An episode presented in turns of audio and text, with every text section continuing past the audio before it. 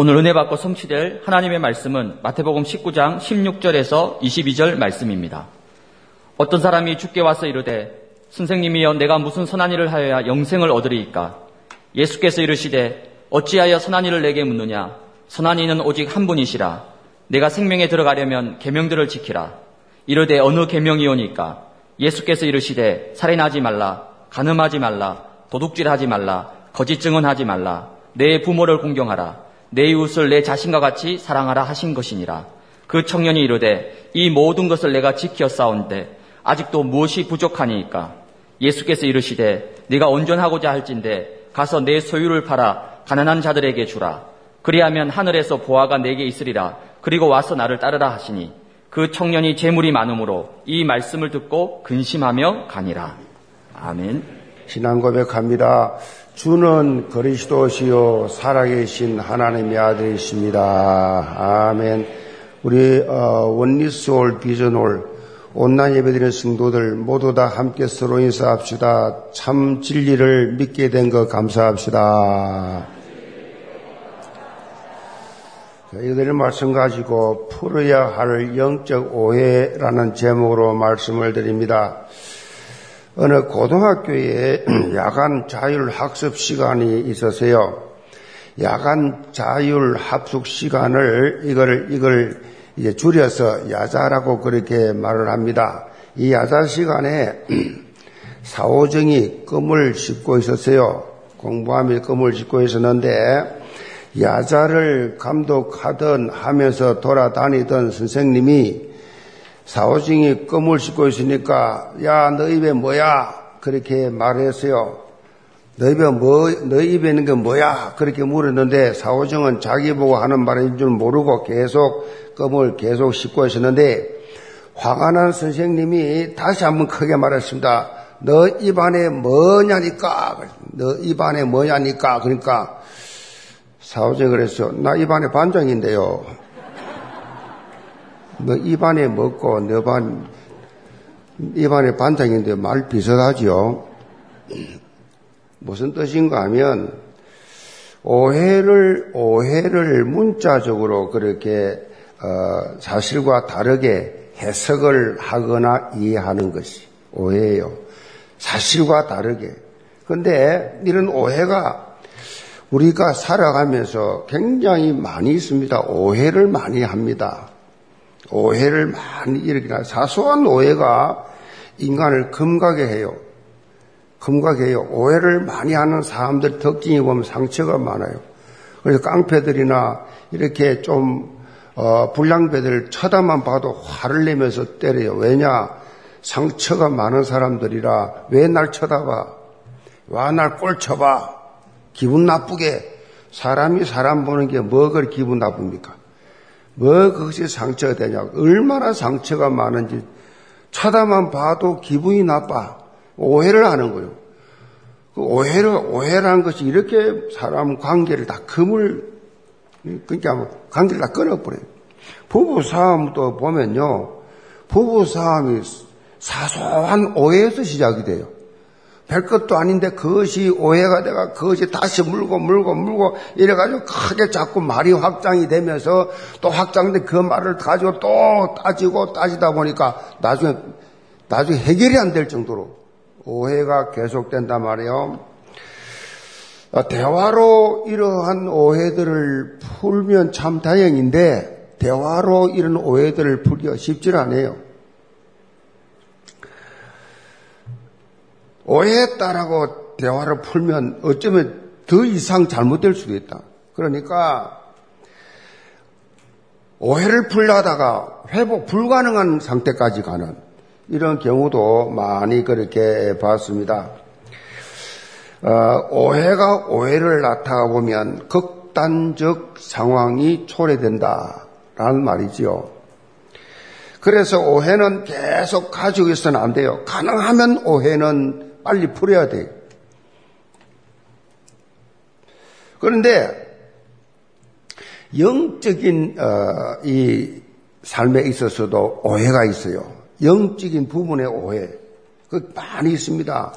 성경의 진리를 제대로 알지 못하고 잘못 오해를 해가지고 선입견, 편견, 자기가 가진 그런 고정관념에 빠져가지고 영적으로 오해를 한단 말이에요. 교회 에 나와가지고 영적으로 오해가 되면 믿음이 성장이 안 돼요. 믿음이 성장이 안 되고 예배가 성공할 수가 없어요. 정말 하나님 받으신 기도를 드릴 수가 없단 말이에요. 그러니까 예배 실패하니까 뭐요? 세상에 나가서는 영적 영향력을 못 입히죠. 힘이, 힘이 없는데, 확신이 없는데. 자, 오늘 본문에 보면 한 부자 청년이 나옵니다. 이 청년은 한마디로 말하면 하나님이 원하시고 기뻐하시는 신앙생활이 뭔지 참모습을 알지 못하고 큰 오해를 하고 있었던 사람입니다. 그런데 예수님을 만났지만은 그 오해를 푸는 데 있어서도 실패. 참 예수님 만나도 실패했어.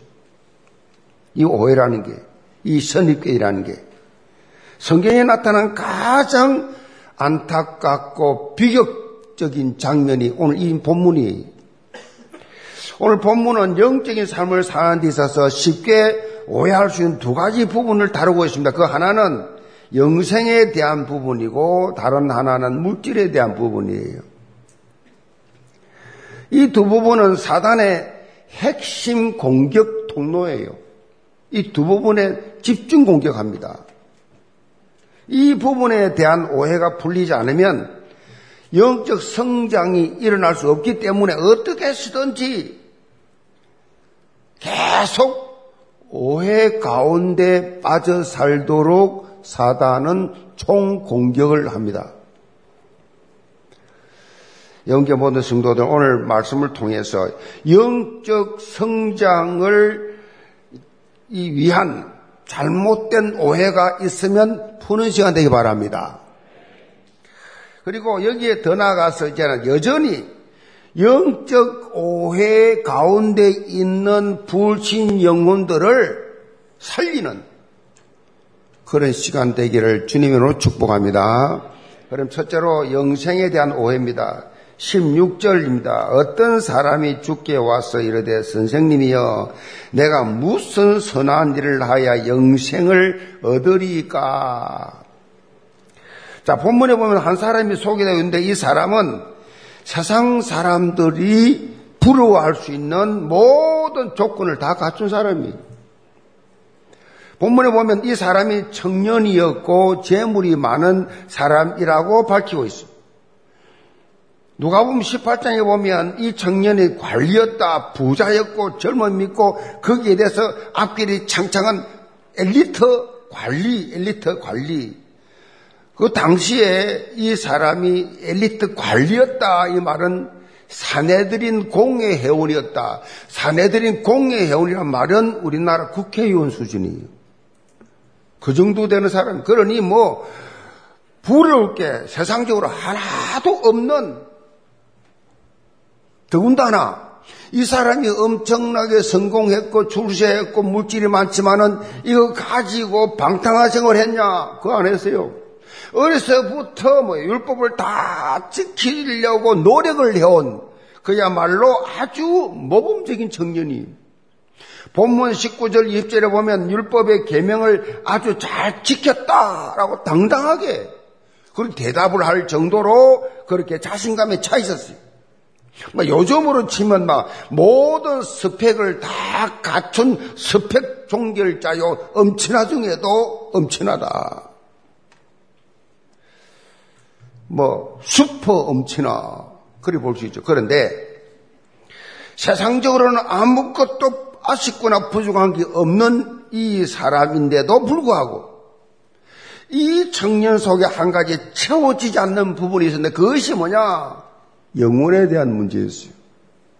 뭐 세상 거다 가졌으니까 이제는 가질 게 하나밖에 없는데 영혼인데 이 영혼에 대한 문제, 세상의 부귀명화, 권력 다 가졌는데도 뭔가 채워지질 않아. 뭔가 부족해. 뭔가 허무해.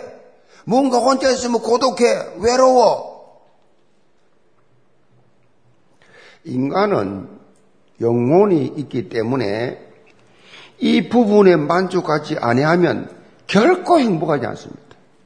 이 부분이, 이 영적인 부분이 하나님께서 창조하실 때 원래 그래 만들었어요. 인간을 그렇게 만들어서 질문할 이유가 없어요. 하나님 그래 만들어서 절대로 행복할 수 없어요. 하나님을 만나지 못하면. 그 장치를 그래 해놨다니까, 인간에게.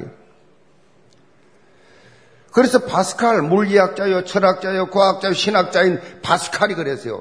하나님이 인간의 마음 속에 다 가져도 허하도록 공허를 집어넣어 놨다.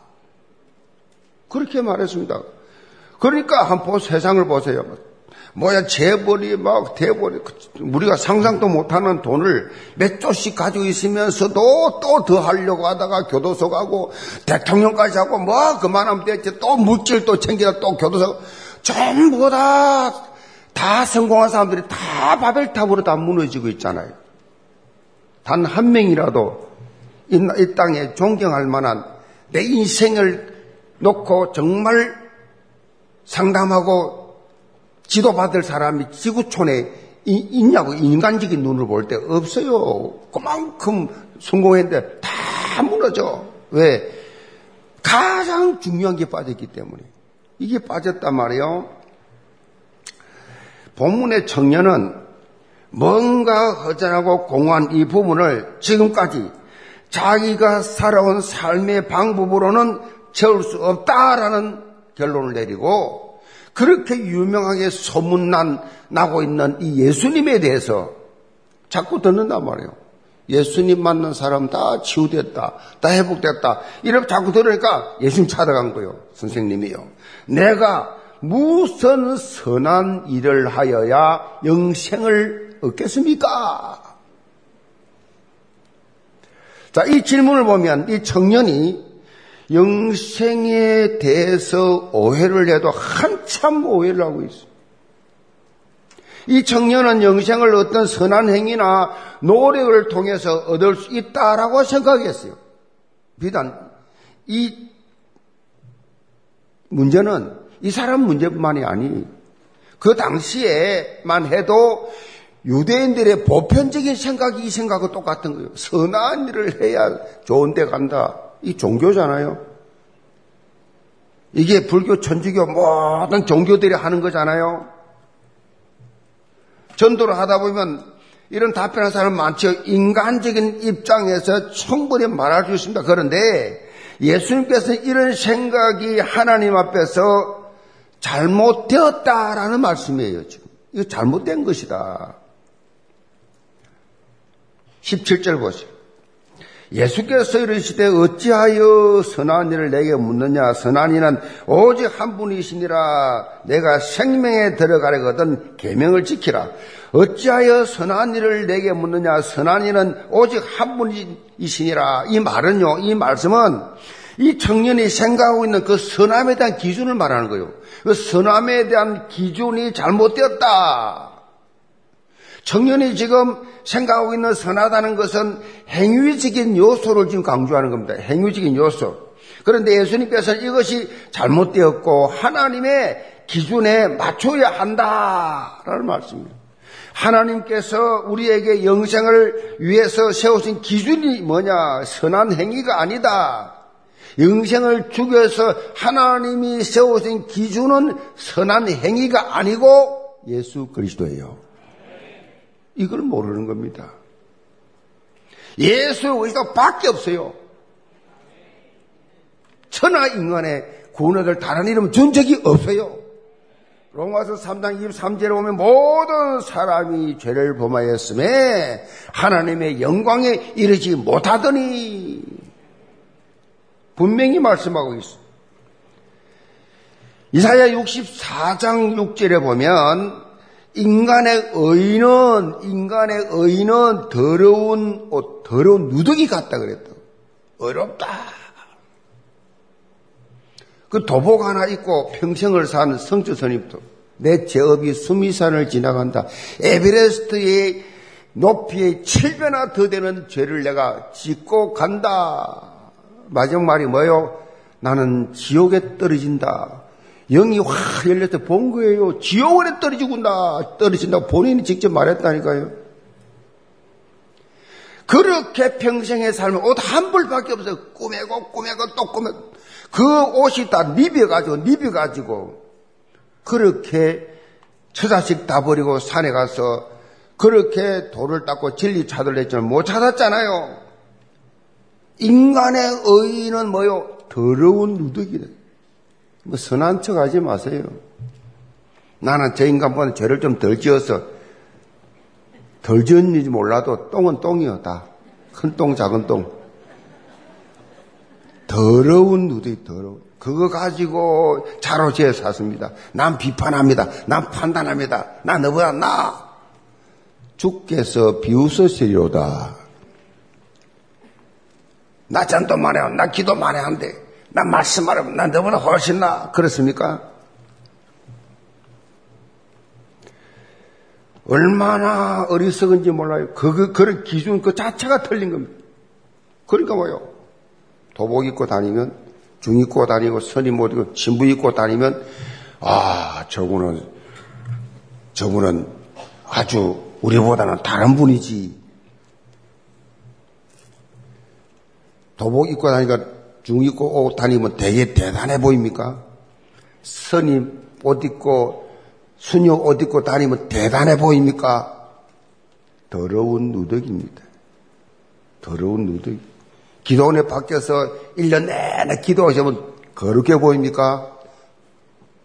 저 시, 신의 구두 짚는 구두선보다 더 더러운. 그, 그다 똑같은 죄입니다. 아멘. 인간의 노력으로는 죄를 해결할 수 없단 말이에요. 더러운 누더기. 아무리 인간의 기준에서 착한 냄새를 했다 해도 근원적으로 죄 해결을 못합니다. 죄 해결은 죄 나의 죄를 씻기는 예수의 피밖에 없네. 예수의 십자가의 보일의 피 위에는 죄가 해결이 안 됩니다. 하나님 앞에 누가 선한 사람이냐? 하나님 앞에 선한 사람이 되기 위해서는 죄가 해결돼야 돼, 죄가. 죄가 해결 안 되고는 아무리 세상에서 노벨상을 받고 막사이상을 받고 아무리 좋은 상 다 받 소용없어. 오늘 말씀을 통해서 영생에 대한 성경적 정의를 정확하게 인지하는 것이 필요합니다. 디도서 1장 2절에 보면 영생은 거짓이 없으신 하나님이 영원 전부터 약속하신 것이다. 영원 전부터 약속이요. 영생은 인간이 만든 것이 아니고 창조주 하나님의 영원 전부터 계획된 것이다. 인간이 만든 게 아니에요. 그리고 요한복음 17장 3절에 보면 영생에 대한 종합적 정의가 나와 있습니다. 영생은 유일하신 참 하나님과 그가 보내신 자 예수 그리스도를 아는 것이니라. 하나님, 하나님을 알고 예수 그리스도 알면 끝. 여기서 안다 말은 지식적 이해를 말한 것이 아닙니다. 신화, 이 여기서 안단 말은 연합을 합니다. 연합. 연합. 한 몸.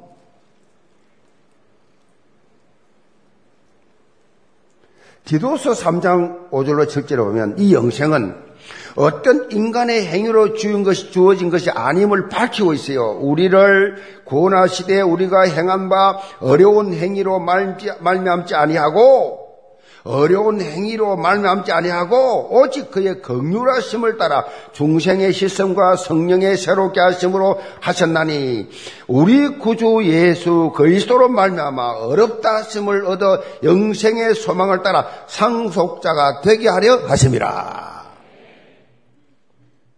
우리가 영생의 소망을 가지는 것은 결코 우리 행위가 아니라는 것입니다.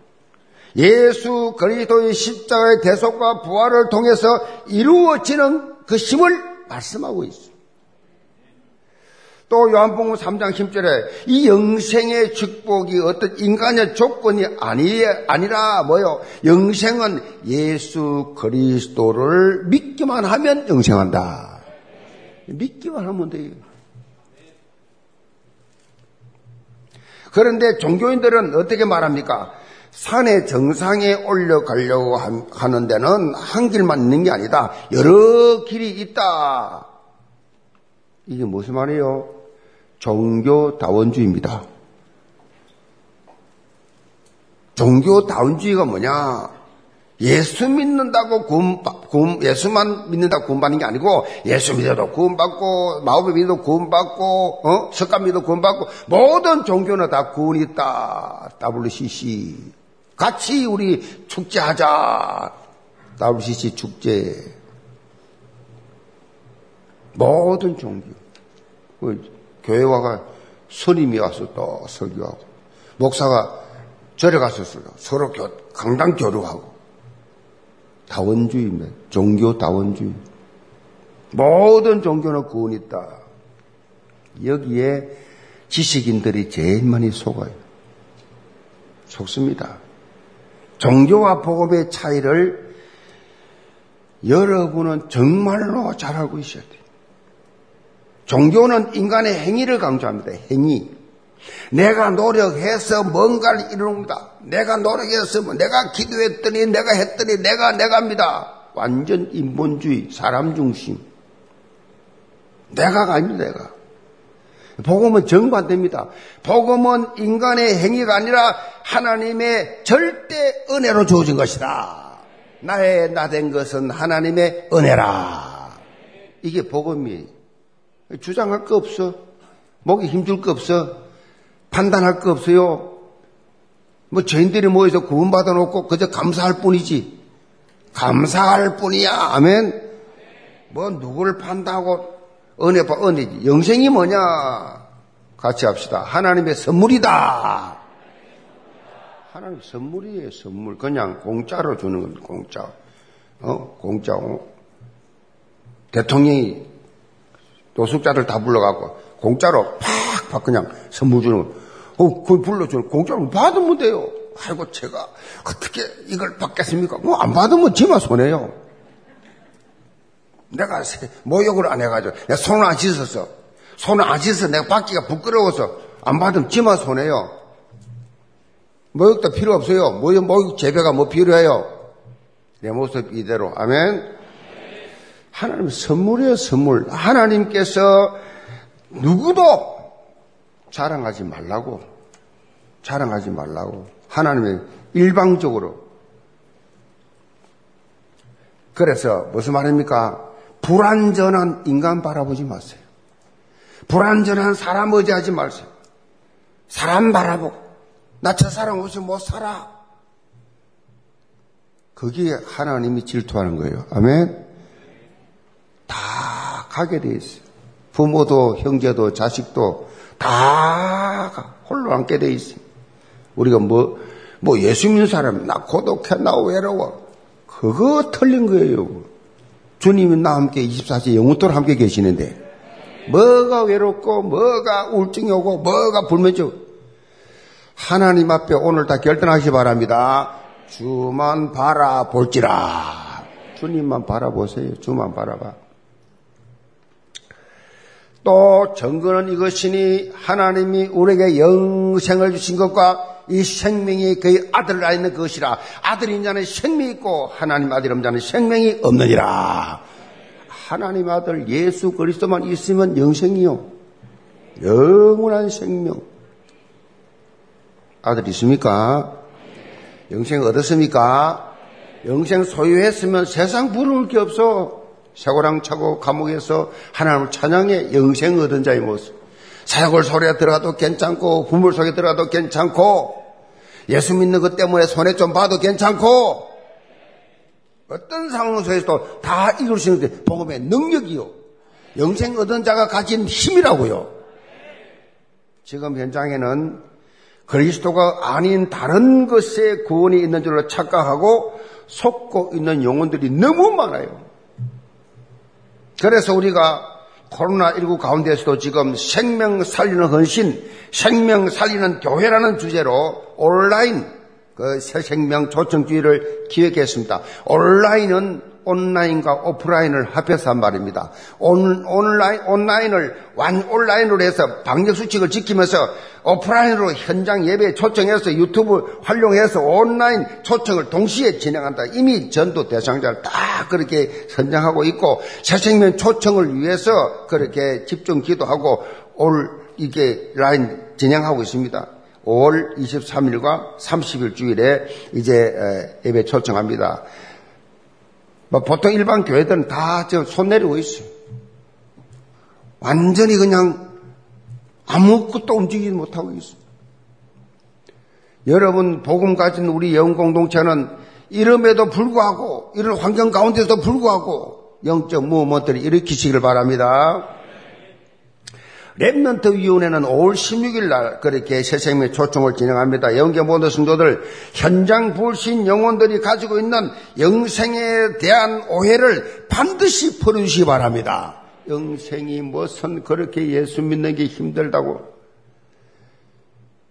예수 믿는 게 뭐가 부담이 됩니까? 전부 오해입니다, 오해. 시대적 미션이 우리에게 주어진 것이 뭐냐? 영생에 대해 오해하고 있는 모든 종교인들, 영생 얻는 비결이 얼마나 쉬운가를 가르쳐 주시기를 주의로 축복합니다. 두 번째로 물질에 대한 오해입니다. 본문 17절로 1절에 보면 예수님께서 생명에 들어가려면 계명들을 지키라라는 말씀을 하셨는데 이 청년이 자신은 어려서부터 율법의 계명을 다 지켰다고 자신 있게 대답을 합니다. 사실 율법은요 인간이 결코 다 지킬 수가 없어요. 근데 다 지켰다 합니다. 예수님 보실 때, 이 친구 이거 웃긴다, 이거. 율법을 지킬 수가 없어요. 나 그거 다 지켰대요. 율법의 행위로서는 어렵다, 육체가 없다 그랬어요. 그건 다 지켰대요. 다 지켰다는데 뭐라 하겠어요? 다 지켰다고 무슨 말이에요? 나 죄 없다는 얘기예요. 나 율법 다 지켰다고. 나 죄 없다. 그러면서 무엇을 더해야 영생 얻겠습니까? 이 말이었죠. 뭘 더해야 영생 얻습니까? 나 율법 다 지켜, 나 죄 없는데. 21절 보세요.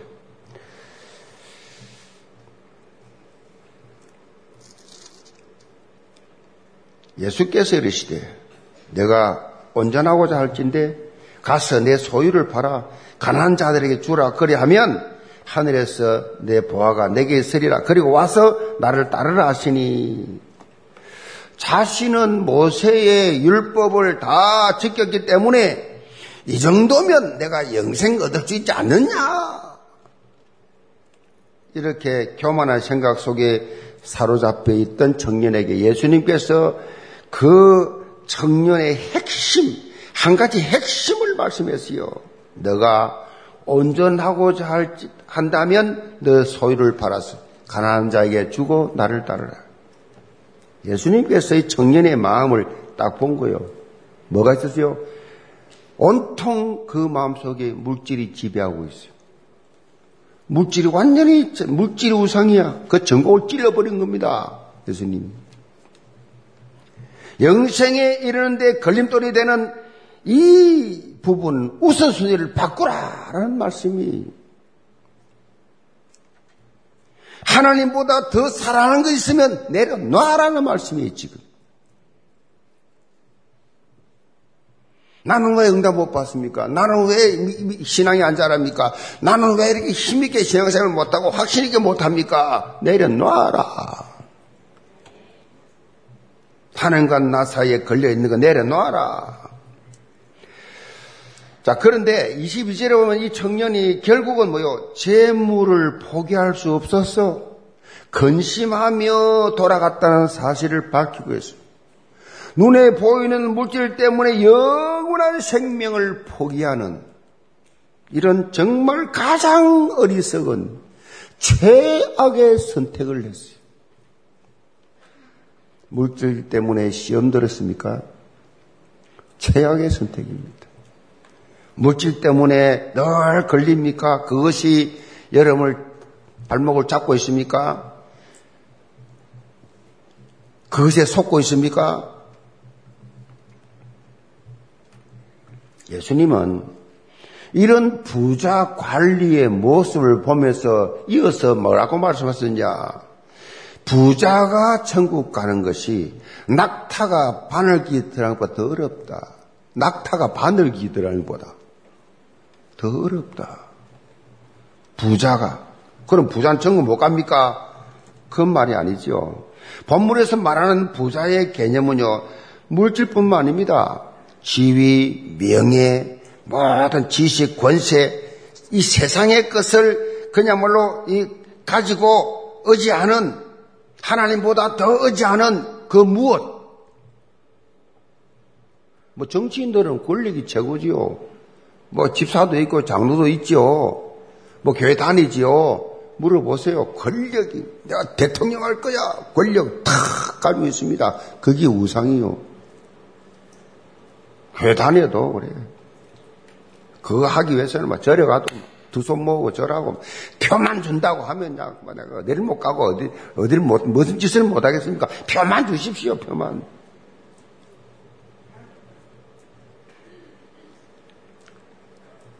교회 다니는데 권력이 우상이야.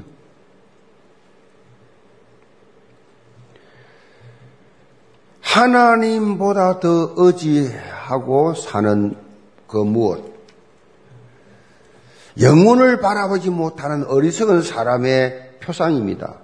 예수님께서는 이런 부자 청년의 모습과는 정반대로 물질에 대해서 어떤 생각을 가지고 있어야 하는지를 정확하게 설명하십니다. 29절입니다. 또 내 이름을 위하여 집이나 형제나 자매나 부모나 자식이나 전토를 벌인 자마다 여러 배를 받고 또 영생을 상속하리라. 이 말씀은요, 부모, 형제, 자식 무조건 버리라. 그 말입니까?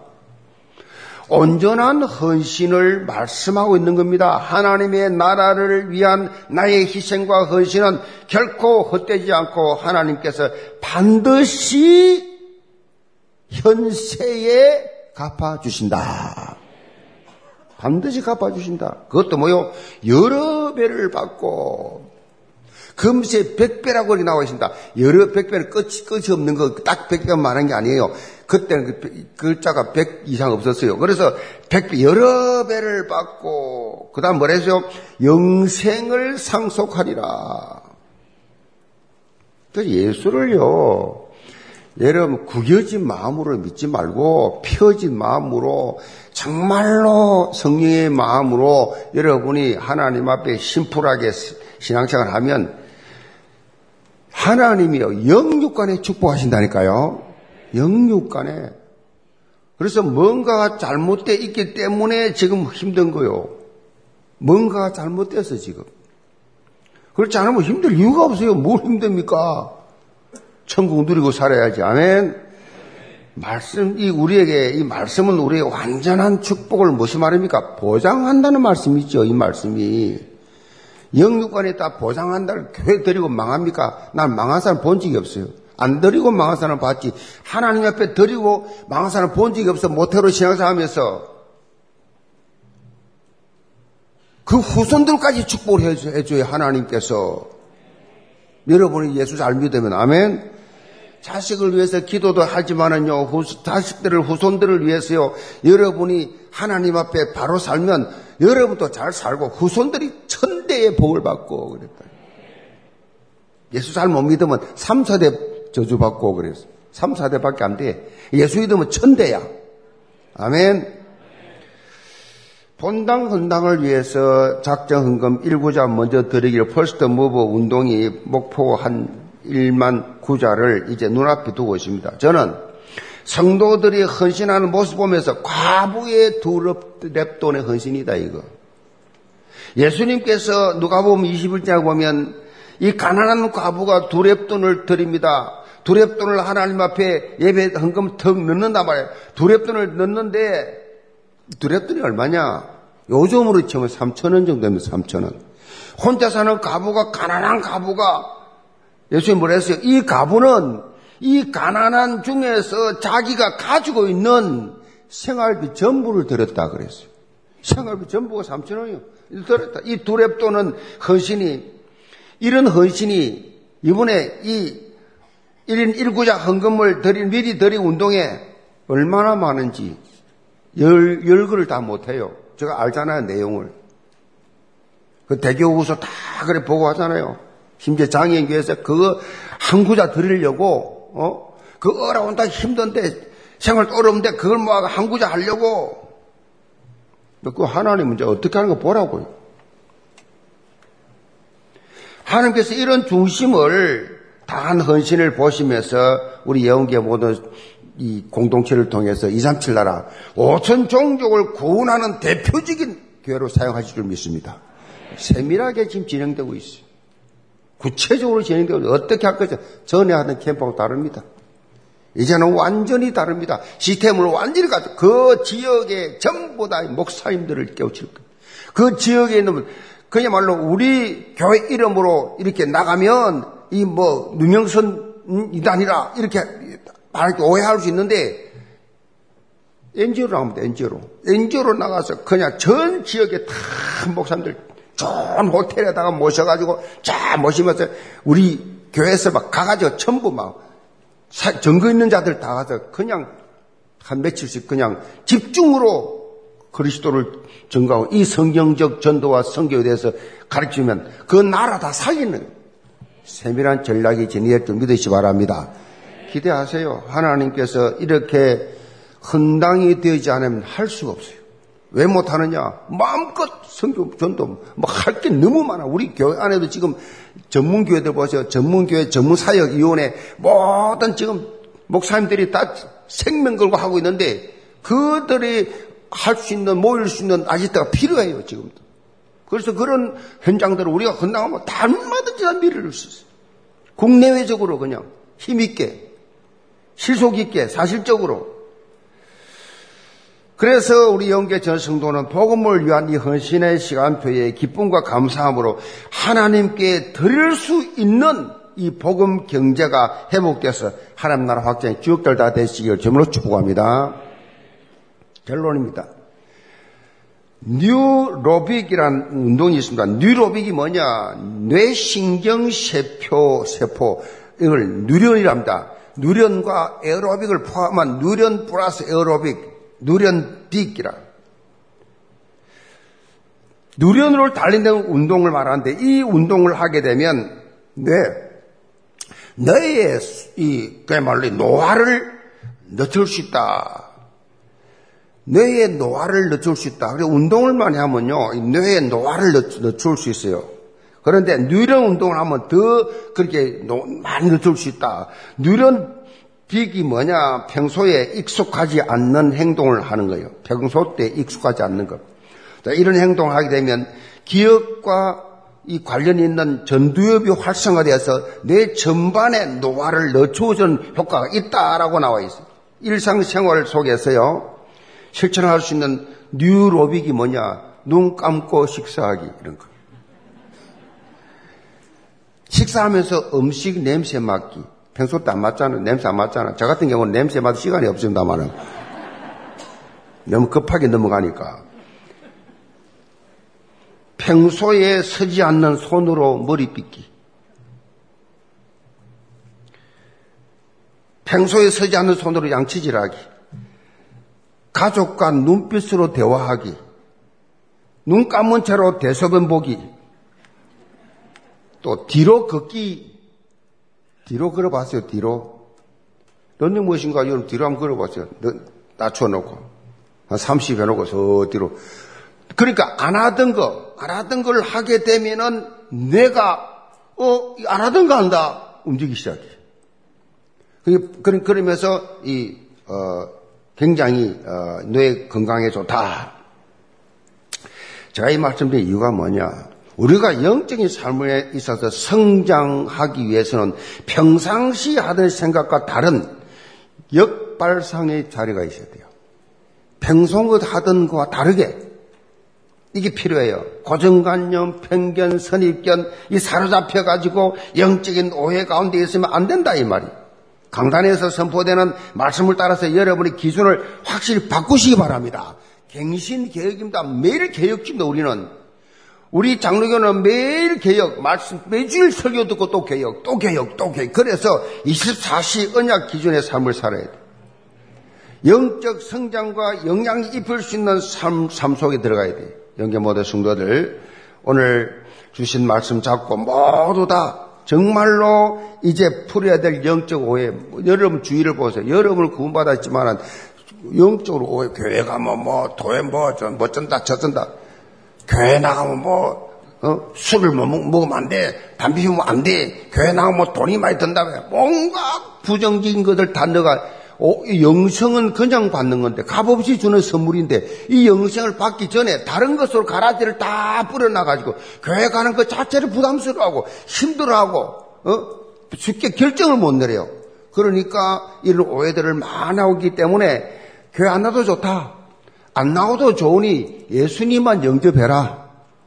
아멘. 저는 그런 말 많이 합니다. 택시 기사가 잠잘 시간도 없는데, 아이고, 제가 잠잘 시간 나오지 마. 교회 나올 필요 없고, 예수님 영접해. 예수님 영접, 예수님을 영접하면 교회 안 나와도 구원받아. 예수 영접해. 그리고 예수 영접하면 당신이 이 유행 같은 것보다도 그 기독교 방송 덜질 거야. 그리고 시간 되면 예배들이 나올 거야. 그건 뒤에 이야기고 예수님부터 영접해라. 그런 이야기를 하거든요. 여러분들도 이 영생에 대한 오해를 많이 하고 있기 때문에 구원은 아주 쉬운 건데 너무너무 쉬운 건데 이걸 어렵게 만들어 놨단 말이에요. 그래서 여러분들이 이 영적 진리를 선포하는 전도자를 다 되시기를 점으로 축복합니다. 기도합시다. 아버지 하나님, 의형계 모든 성도들 영생의 감격이 있게 하여 주옵소서. 영생을 누리게 하여 주옵소서. 영생을 전파하는 전도자들이 다 되게 하여 주옵소서. 예수 선 받들어 기도합니다. 아멘.